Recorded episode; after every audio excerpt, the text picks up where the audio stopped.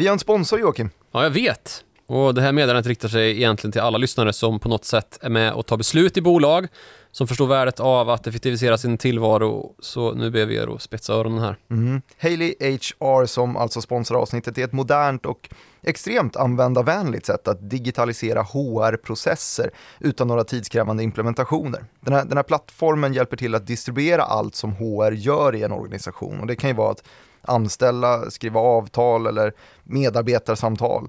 Och dessutom förenklas alla repetitiva uppgifter som tid och frånvaro eller semesterplanering. Ja, stämmer.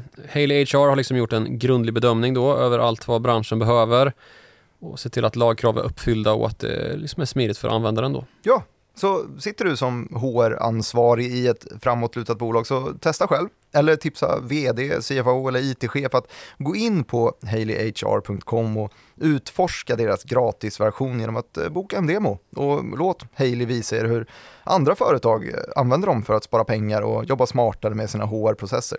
Och går man in som jag gjorde på sajten så ser man att det redan finns rätt namnkunniga bolag som använder det här. Vi har Hedvig, det försäkringsbolaget, vi har mm. Coeli, Hövding, Revolution Race till exempel. Så vi säger väl eh, tack Haley HR, eller Haley HR, om man vill försvenska det lite. Snyggt, bra. Tack Haley. Tack. Música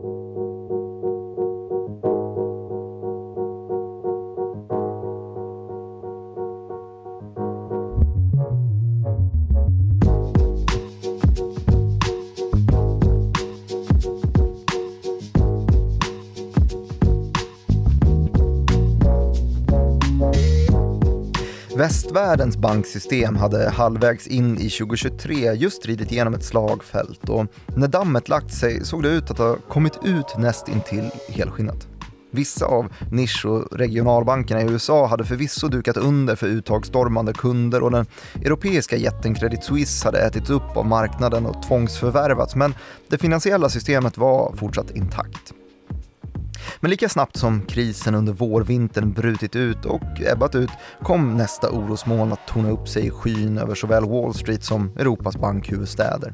Och nu var det lån som delats ut när tiderna fortfarande var goda men nu förvandlats till förlustbringande surdegar i bankernas balansräkningar.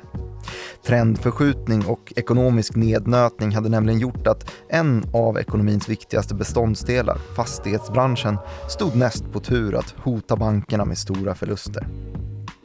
De amerikanska bankerna stod plötsligt på kö för att realisera kreditförluster och bli av med lån som delats ut till allt mer ansträngda fastighetsbolag vars kunder och hyresgäster ur såväl kontors som handels och bostadskategorin var uppenbart mindre stadda i kassa än de varit när bankerna gått med på att dela ut krediter och räntor som nu föreföll kraftigt undermåliga givet riskerna i branschen.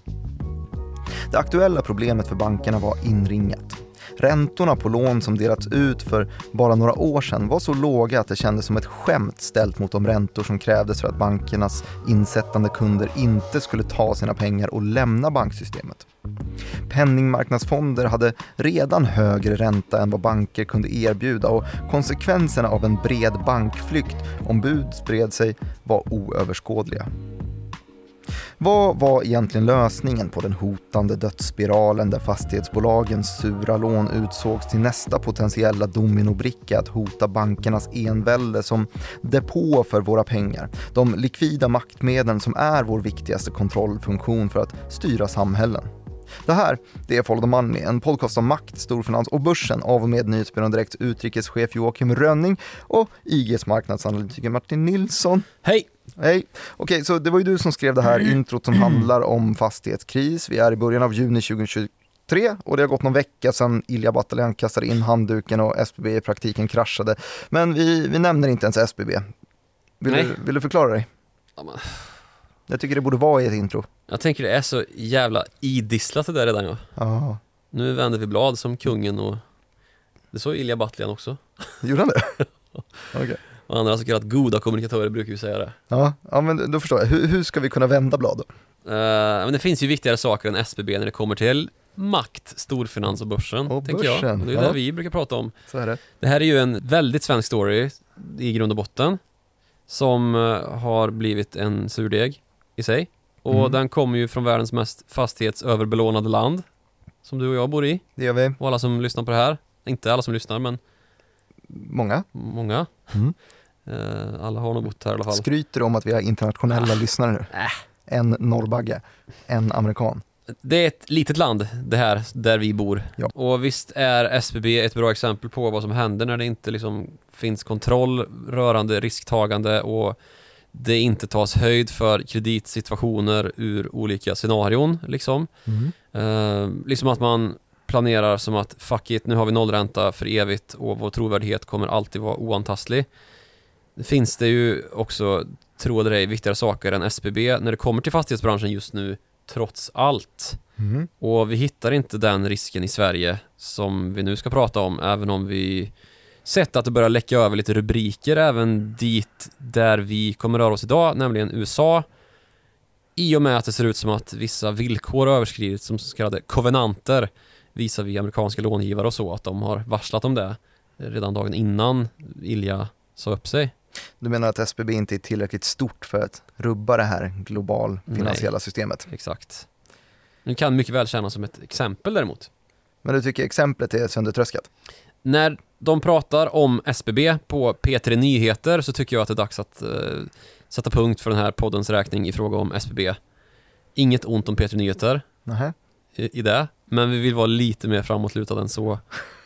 Så nu Ja. börjar vi öppna upp här och kolla lite på.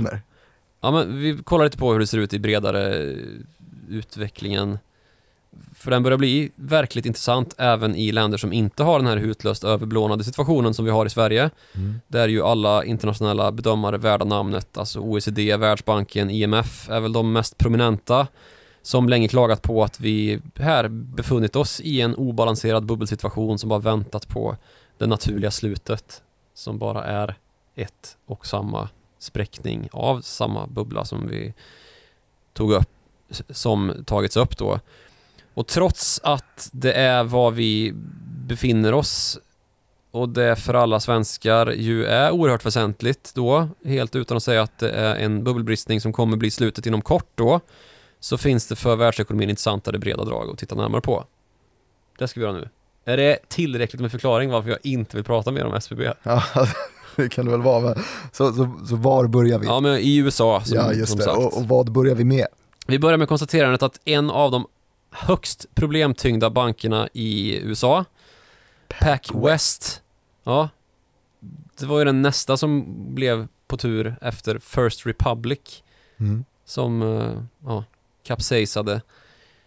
Och när jag bevakat då Pac West Bancorps kris eh, så noterade jag redan tidigt i den krisen att man började avyttra stora innehav i fortfarande högpresterande fastighetslån för att rädda sin verksamhet. Alltså de sålde större framtida intäkter som de hade fått vänta på men som alla räknade med att de skulle kunna räkna in tids nog Ja, till en billigare peng för att få in likviditeten. precis. Eh, alltså lån med höga kreditbetyg såldes med en rabatt Mm. som dessutom var ganska stor. Och det fick mig att höja på ögonbrynen lite grann. Mhm.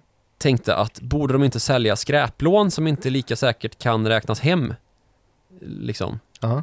som man ju brukar göra när man liksom sätter upp en bad bank som det kallas och lastar av lite skräp som har gått i konkurs typ.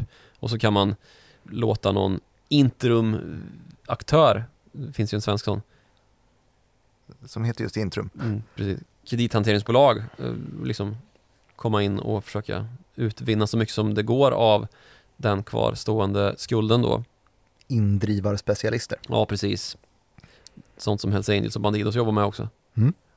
Men de är inte lika hårt blankade. De är inte på börsen heller. Nej. Och nu var det ju självklart inte så att Packwest bara lastade av de här högpresterande lånen, alltså pengar som man hade kunnat räkna med att få tillbaka med ränta över tid. Utan man sålde ju också skräp naturligtvis. Mm. Sånt som såg ut att surna och aldrig gå att få tillbaks fullt ut till en ännu högre rabatt. Men just den här rabatteringen som man gjorde då på de högpresterande lånen, alltså sådana lån som man har ställt ut och som löpande ger likviditet. Det är ganska mycket att se på som den starkaste delen av de tillgångar som utgör bankens balansräkning jämte helt likvida medel, alltså kontanter och korta skuldsedlar, alltså statsobligationer. Mm. Men här gör alltså banken sig av med tillgångar på ett sätt som ganska mycket liknar att sälja en 100 dollars sedel för 90 dollar. De borde kunna få bättre villkor och lösningar än så här på annat håll, typ på öppna marknaden. Någon som vill refinansiera dem till en bättre marginal liksom, men uppenbarligen inte. Och att man då använder det här fick mig att haja till lite. Lite desperation. Ja, och när jag borrar lite djupare i det här då så visar det sig att det är inte bara de bankerna som, som krisar då, liksom nisch och regionalbankerna som står med mössa i hand och ber om att få sälja sina lån med rabatt till investerare just nu, alltså för mindre än vad de på pappret är värda när den som lånat pengar av banken betalar tillbaks fullt ut i framtiden. Det kryllar nämligen av det här fenomenet i mindre banker just nu, framförallt i USA. Det eh, låter lite som att man förbereder sig på något, något illa, typ som att fastighetsscenen är på väg att släcka ner eller något. Ja, och givet då att bara USAs kommersiella fastighetsmarknad är värd 5600 miljarder dollar mm. så är det ganska enkelt att se vilken magnitud det här riskerar att få då för bankerna. Är det ungefär, för att sätta i relation till någonting, mer än tio gånger så mycket som Sveriges BNP? Ja, ungefär. Lite mindre än tio gånger Sveriges BNP. Men vi har ju negativ tillväxt också, ja. så det är lite framtidsutsikt. We're getting there. Och när det skiter sig då så står ju bankerna med Svarte Petter, alltså själva fastigheten som har pantsats. För fastigheten är ju själva panten. Fastigheten mm. som man tar lån för att bygga, utveckla, underhålla för att driva in intäkter på längre sikt är ju själva panten då. Mm. Och vill det sig illa i en riktigt risig ekonomi så kan man ju inte sälja fastigheten utan den blir liksom en sur tillgång som måste skrivas ner kraftigt eller om det vill sig jätteilla helt och hållet ju. Och när fastigheter som redan visat sig inte vara värda det värde de pantsattes för innan det delades ut ett lån, att de ska gå till försäljning efter att de återfåtts då till banken med ännu mer rabatt, så då demonteras ju marknaden ytterligare då, om det breder ut sig det här fenomenet. Det är så här en krasch utlöses i fastighetsmarknaden, kan man säga. Mm. När det kommer till kommersiella fastigheter. Men varför är det så, så illa då? Kan de inte bara sälja husen? Ja, nu vet jag att du vet svaret på den här frågan, att den bara var retorisk, men förhoppningsvis då så kan de ju sälja, men det görs med förlust. Och det bankerna behöver just nu är inte förluster, utan stabila ränteintäkter. Gärna ökande ränteintäkter. Så att man kan kompensera för just den här rörelsen som vi såg under vårvintern här när kunder som satte in pengar i banker plötsligt kastade sig på sina bankdoser och försökte ta ut pengar från banker som inte hade tillräckligt i valvet. Mm. Bankdoser, varför sa jag det? BankID är det väl? Någon sorts BankID. Folk har väl bankdosor fortfarande? Har du bankdosa? Nej, det har jag inte. Nej. I alla fall, det finns också en annan sorts uttagstrend då som vi kanske inte ska kalla för stormning utan snarare någon sorts insättardepression. Och den består ju av att bankkunder börjar komma till insikt med att det råder en mismatch i marknaden just nu mellan bankernas räntor, alltså sparkontoräntor och vad man kan hitta i så kallade penningmarknadsfonder. Som alltså är fonder som placerar i likvida finansiella tillgångar med korta löptider och som har som mål att ge avkastning i linje med penningmarknadsräntan. Du menar att man får för lite på sparkontot? Ja, precis. Det är en räntedifferens här där penningmarknadsfonden överstiger bankkontot. Och ett, en penningmarknadsfond, det är det närmaste vi kommer ett bankkonto i investeringsform kan man säga. Det är lite farligt för man får ju ingen bankgaranti om fonden skulle vanskötas. Men ändå så är det i regel säkert. Eh, etablerade spelare som upplåter sådana här och det är svårt att se att det skulle haverera totalt på nolltid liksom. Mm. Och märk väl nu att det här gäller inte för alla penningmarknadsfonder, alltså korta räntefonder handlar det ju om egentligen. Men för vissa är det här nu en aktualitet och en realitet och om vi fokuserar på USA så är snittavkastningen kring 5% i talande stund då. Vilket är strax under styrräntan ju. Och snitträntan på bankkonton är mer än en hel procentenhet lägre.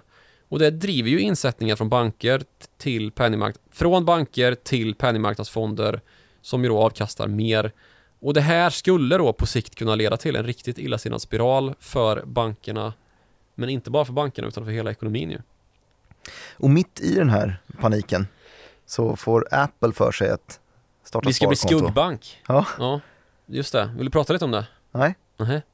Nej men för det har ju blivit liksom en trend det här med eh, att stora bolag också ger sig in i bankverksamheter och ja, men upplåter kontoliknande förhållanden åt sina kunder och avkastar lite ränta åt dem. Ja, men det var någonting som en, en gammal eh, lärare i någon ekonomikurs en gång sa att eh, om man kollar på Apple och hur de tjänar sina pengar egentligen och kompositionen av det här företaget så skulle man snarare kunna säga att det här är en hedgefond snarare mm. än ett bolag som faktiskt säljer någon pryl för de har så fruktansvärt mycket pengar som de kan placera. Så det är väl kanske inte ja, så konstigt att de tar kassa. steget till att bli skuggbank istället. Nej, Stabila så är de ju.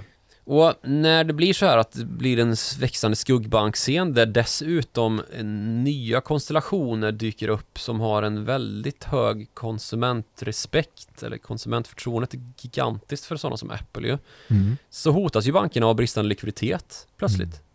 Och när pengar inte sätts in på konton så då har ju banken inte längre lika mycket att använda som säkerhet när de ska dela ut nya lån och hela den här processen som kallas för fractional reserve banking den blir ju mindre effektiv då. Mm. Och det är liksom sättet vi skapar pengar på i samhället. Och det här bromsar ju in utlåning och kreditgivning vilket i sin tur bromsar ner investeringar hos företagen vilket sänker tillväxten och så etc. Ja, där har vi det. Och om nu då fastighetsbranschens lån surnar i stor skala och det leder till att bankerna inte har råd att börja matcha penningmarknadsfonderna på lång sikt och det här bildar en trend att vi börjar sätta våra pengar i penningmarknadsfonder eller på Apple-konton istället. Det är ju inte entiteter som bidrar med smörjmedel till ekonomin genom att stöta ut lån i stor skala då bakbinder vi kreditgivningen till hela ekonomin. Men borde det inte finnas någon form av effekt i alla fall? Alltså stoppar man in pengar i, i, en, i en räntefond istället så kommer ju de pengarna eh, i något led nå banker till slut. Ja, det är ju i väldigt stor utsträckning bankerna som upplåter penningmarknadsfonder också naturligtvis. Men då pratar vi ju om att det är avkastningen som tillkommer bankerna, inte det insatta kapitalet. Så det är ju klart mycket lägre. Det är ju någon, det, det är någon och... decimalprocent som tillfaller banken. Liksom. Så det är ju en jättestor förskjutning i eh, liksom bankens likvida bas som sen används då för att säkra upp när fractional reserve banking-processen sätts igång och pengar skapas helt enkelt och skjuts ut i systemet. Och här kommer ju då bankerna dessutom gå med förluster eftersom att räntor netto, alltså pengarna man tjänar på att ge ut lån kontra pengarna man betalar till sina kunder som sätter in pengar kommer krympa när man försöker komma ikapp med att ge högre ränta antar jag då ja. till insättande kunder. Men samtidigt så går man bet på lån som delats ut under lågränteyran och som nu då inte ser ut att kunna betala sig. Vad synd det låter som att det är om bankerna. Ja. ja. Det här är ju en kritik som man brukar rikta mot bankerna att eh, de skor sig och har sig med eh, de här räntenettorna. Men så kan man ju fråga sig hur allvarligt är det här då? Eh, har vi någon data på att det är faktisk ko på is? Kan ja. du väl fråga mig? Ja, befinner sig ko på is just nu? Nej, men det finns vissa järtecken eller dåliga omen eller vad man ska säga. Uh -huh. Saker som indikerar att det ser lite oroligt ut. Och PacWest har som sagt redan sålt lån med kraftiga rabatter sålt 100 dollar sedlar för typ 90 dollar styck, mm. som sagt.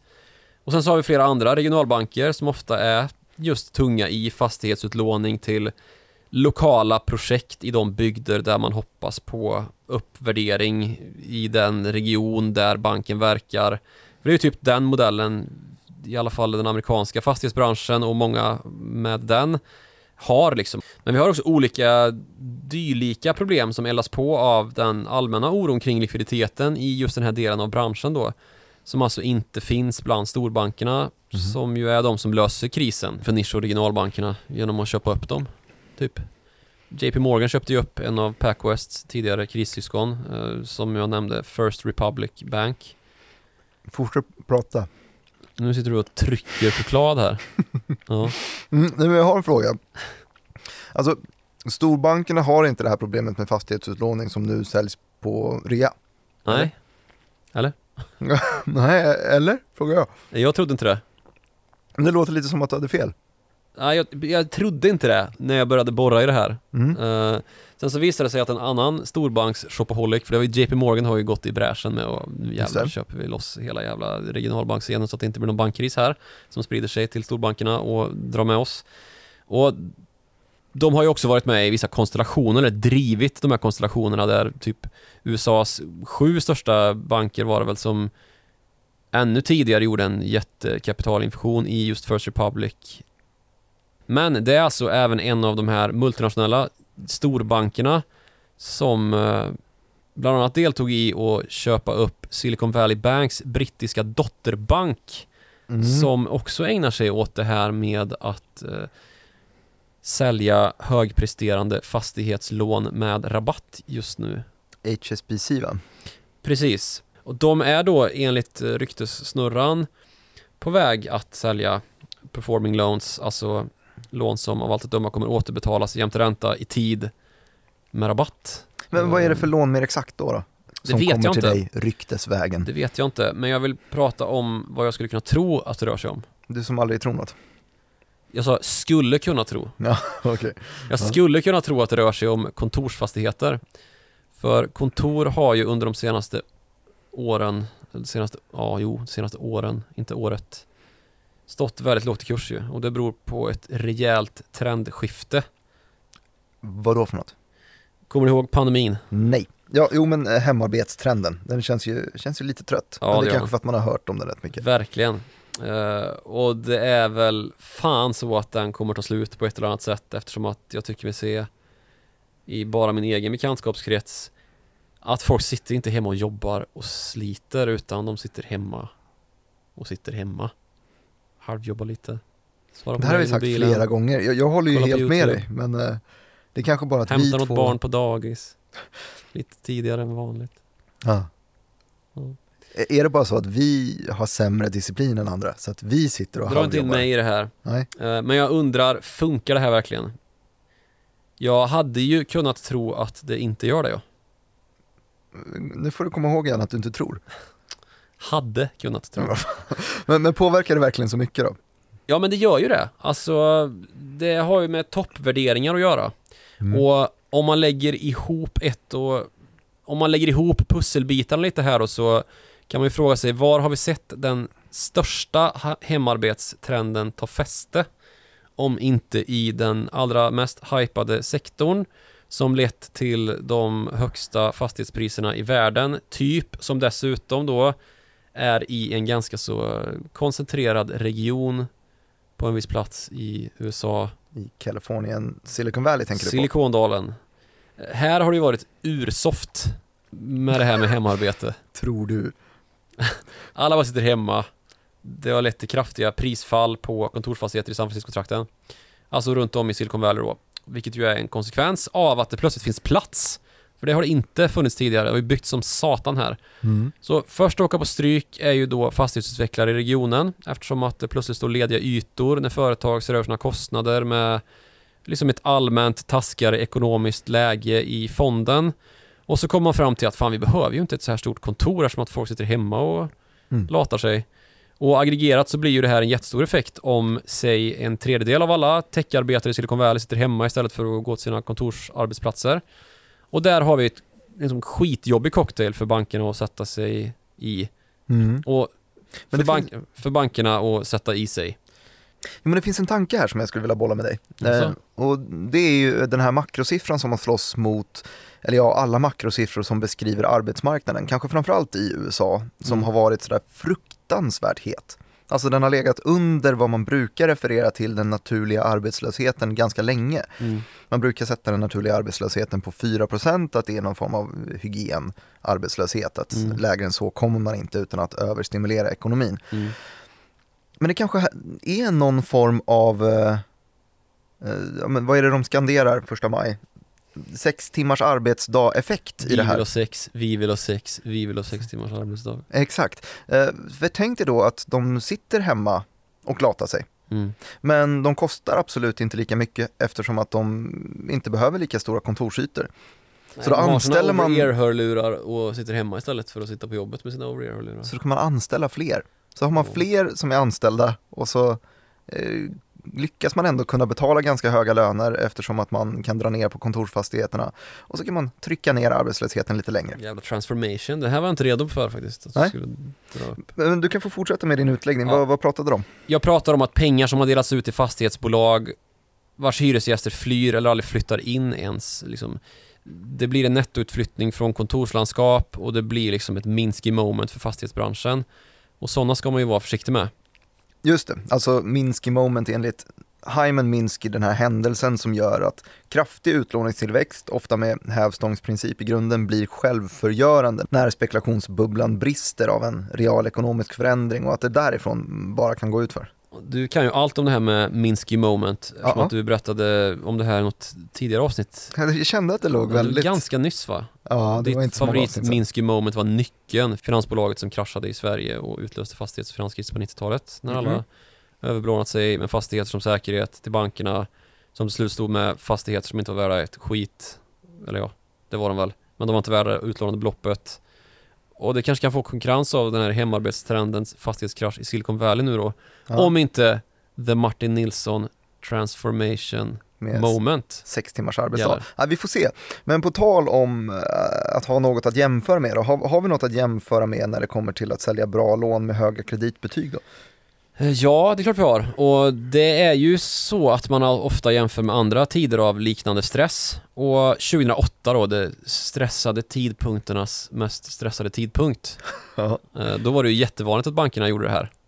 För att städa böckerna liksom. Aha. Och nu ska vi säga att vi är ganska långt ifrån de nivåerna i såväl rabatterade transaktioner som allmän krisstämning. Men det är ju ett fenomen som ju som sagt dyker upp under finansiellt stök det här. Och av allt att döma då av den data som av, av den data och de åmen vi nu har hänvisat till så kommer det fortsätta öka det här. Och det finns ju också andra krafter som driver på att bankerna hellre tar lite svagare vinster vilket ju blir konsekvensen av att sälja med rabatt. Och det är att en lånbok full med sura fastighetslån den riskerar att attrahera uppmärksamhet. Eh, Dels från egna investerare men också från myndigheter. Särskilt om det är en stor bank, systemviktig sådan. Mm. FDIC, alltså USAs federala insättningsgarantibolag, som är den institution som då tillser att insättningsgarantin löses ut om det behövs då om en bank går omkull eller sådär. De pratar jättemycket om det här redan. Att de kikar igenom vilka banker som har det sämst. Ja, vi räknar med fortsatt svåra tider i fastighetsbranschen. Vi vet hur det ligger till, vi har ögonen på er. Banker, era utlåning och Tror att de- dithän går våra ögon och vi håller dem på situationen liksom. Tror att de vet hur det ligger till? Du tror ingenting? Jag hade kunnat tro att de vet hur det ligger till, för det här är ganska offentliga siffror egentligen. Ja, okej. Men lyssnar man på rapportkonferenser också då, så särskilt med stora banker så är ju det här också väldigt bestående som tema just nu. Och det kommer garanterat att bestå de kommande kvartalen. Så hur, hur löser vi det? Problemet är ju räntan. Att räntan har gått upp så mycket på så kort tid och räntan styr ju Federal Reserve. Jerome Powell? Nollränta. Trött du är nu. Ja, det är dåligt. Vill, vill.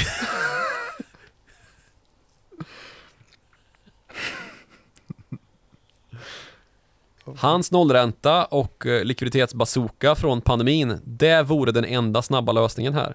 Men då får vi ju tokinflation igen. Mm. Om det händer, att bankerna tappar likviditet på grund av att penningmarknadsfonderna har högre räntor än insättningskonton och budet sprider sig, då måste en intervention ske, likt den som skedde på 30-talet Mm. när Fed i princip beslagtog guld från amerikanska befolkningen. Hängde Fed- du med? Ja. Fed Funds Act, Ja, du kan det här du. 1920. 34. Bra. Franklin Roosevelt bestämde sig då för att eh, nej, nu måste vi stabilisera vår roll i penningutgivningen här och liksom ta makten över flödet av pengar till och i samhället. För då var man ju mitt i depressionen och Mm. då måste ju en regering agera för att inte tappa ansiktet totalt och det riskerar utlösas anarki liksom. Så bankkriserna rasa, dollarn var instabil och folk hamstrade guld liksom för att, ja, det var stabilare än dollarn. Mm. Man hade högre tilltro till metallen, ädelmetallen, än till seden liksom. Det här kom alltså förbjudas 1933, att hamstra guld. Mm. Samtidigt som en rad stabiliseringsåtgärder infördes då för att banksystemet skulle åtgärdas. Och uttagsstormningarna då mot enskilda banker, det var ju nästan en daglig företeelse under den här tiden, 30-talet. Och när 1934-lagen då, Fed Funds Act, kom på plats så innebar det i praktiken att Federal Reserve inte längre var förbundna att erbjuda innehavare av dollar, alltså valutan, inväxling mot dess värde i guld. Det är en sån klassiker. Just det, och vad, vad hände med den här guldreserven då istället? Guldreserven flyttades till Finansdepartementet och gavs dessutom rabatt. Huh. Så Finansdepartementet fick rabatt. Och många hävdar att det här var en stöld från amerikanska folket. Den hamnade ju hos folket, regeringen, Finansdepartementet. Med rabatt? Men rent praktiskt så tog staten makten över pengar. Mm. Och det här innebar att man inte längre kunde använda guld som valuta.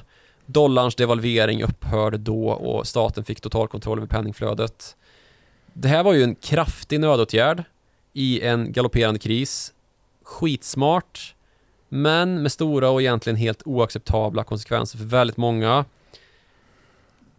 Jag raljerade lite här och sa att Finansdepartementet, det är ju ändå en del av eh, allmänhetens eh, offentliga institutioner. Mm. Men det är klart att enskilda blev ju superdrabbade av det här. Liksom. Det var ju totalt oacceptabelt. Ett rån, ja, många kallade det kriminellt. Och här så blev ju guld istället en råvara då, som vilket som helst, snarare än ett betalmedel. Mm. Och nu ska jag säga något sjukt. Nej. Va? Ett sätt att stoppa den här krisen, om den skulle eskalera då med nya uttagsstormningar i takt med att vi får fastighetslån som surnar och gör att bankuttagen ökar och hotar ekonomins smörjning via då kreditgivningen. Mm. Att företag inte kan ta lån för att det finns inte banker som har likviditet nog att försörja bolagen med lån från. Eh, Det är att bakbinda den här risken för att folks uttagsstormningar ska leda till fatala konsekvenser för amerikansk och global ekonomi för att banker inte ska snurra längre. Hur gör man det då? Man förbjuder uttagsstormningar. Ja, du, du sa ju i och för sig att du skulle säga någonting sjukt, så du har ju brasklappen på plats, men det låter ju verkligen sjukt. Ja, det tycker jag med. Men eh, tänk på saken då. Ja. Om staten tvingar banker att förbjuda uttag, för det är så man måste göra, så man måste skriva till verket. Okej. Kanske under en viss period i en viss bank när det är stökigt, då skulle det inte ske uttagsstormningar. Så du menar att om det börjar liksom lösas ut någonting riktigt sjukt på finansmarknaderna, som ju vanligtvis karaktäriseras av eh, utbud och, och efterfrågan Ja. och det som styr alla krafter, så tar man helt plötsligt bort en av alternativen. Ja. Som att man, jag vet inte vad var det som hände här under 2021 med GameStop och Robinhood, man tog plötsligt bort köpknappen. Precis. Nu fanns det ju lite andra anledningar eh, kanske, men eh, det lugnade ju ner krisen. Är det någon sån form av kontroversiell grej som du tänker dig? Ja, ungefär. Och det låter ju radikalt, Och odemokratiskt rent av? ja, eh, rent av omöjligt. Aha. Men ja, visst, det gör det. Men det finns redan vissa sådana här funktioner i, i banker och hos mäklare och hedgefonder och skuldbanker i största allmänhet. Och du tog ju ett gott exempel här precis. Det finns ju vissa sparkonton som du bara får göra ett visst antal uttag ifrån eller måste vänta innan du tar ut en Mm. viss period. Och i den grenen av finansmarknaden som vi kallar skuggbank, skuggbanker, som ju insättningskontona faktiskt konkurrerar med idag och som skapar den här risken, där finns det här redan liksom. Du kan inte ta ut pengar momentant som du kan från ditt bankkonto från en penningmarknadsfond till exempel. Det tar någon bankdag sådär för att få igenom en transaktion. Hedgefonder till exempel, ett ännu bättre exempel. Där är det här legio, att eh, liksom, sätter du in pengar i en hedgefond, försök få ut dem du. Det tar tid. Helt ärligt ska det ta, liksom, det kan ta år. Mm. För att ni har då ett avtal mellan er där hedgefonden åtar sig att förvalta dina pengar men kanske har med i avtalet att det är först efter en viss period eller en viss avkastning du får ta ut pengar. Kommer Så du ihåg- funkar aktiv förvaltning liksom. Kommer du ihåg när han, eh, kredithedgefondförvaltaren var eh, i våra lokaler för, eh, under pandemin, tre år sedan, Sean George Ja. hette han ju. Det Och, minns jag väl. ja, och han, han vrålade i studion nämligen så att det hördes hela vägen ut till din desk att kreditmarknaden är trasig. Eh, och det var ju i den vevan som alla räntefonder plötsligt stängde för uttag. Exakt, Torkade upp, gjorde det. torkade upp. Och det var ju just med argumentet då att skydda de Mm. som har satt in pengar där. Ja. Så om man tänker på saken så är inte det här lika radikalt och odemokratiskt och omöjligt som det kanske förespeglas. Nej, jag har ju kommit på två exempel redan. Ja. Sen hur man ska genomdriva det är ju inte jag sugen på att svara på. Det skulle kanske kunna gälla för att upplåta konton överhuvudtaget framåt med klurigt med redan befintliga konton. Mm. Men ja, kör staten över, det är ju där liksom staten behöver komma in. Som jag sa liksom att staten tvingar bankerna att förbjuda uttag under vissa förhållanden under en viss period i en viss bank för att hindra en uttagsstormning som skapar panik i systemet och hotar att förgöra det ungefär. Mm. Ja, det låter ju faktiskt inte osannolikt. Nej, Oacceptabelt däremot. absolut. För det är ju liksom en restriktion för medborgare att nå sina pengar. Och jag säger inte att det kommer hända. Och jag propagerar inte heller för det här som att det vore en bra grej. Jag propagerar bara för att det är en intressant tanke i mitt huvud som skulle kunna lösa problem på ett kanske oacceptabelt sätt. Eh, Men det har gjort förr. Mm. Och det är konstiga tider. Det händer grejer som man inte trodde skulle ske. Med allt tätare intervall tycker jag. Senaste tio åren. Mm. Typ.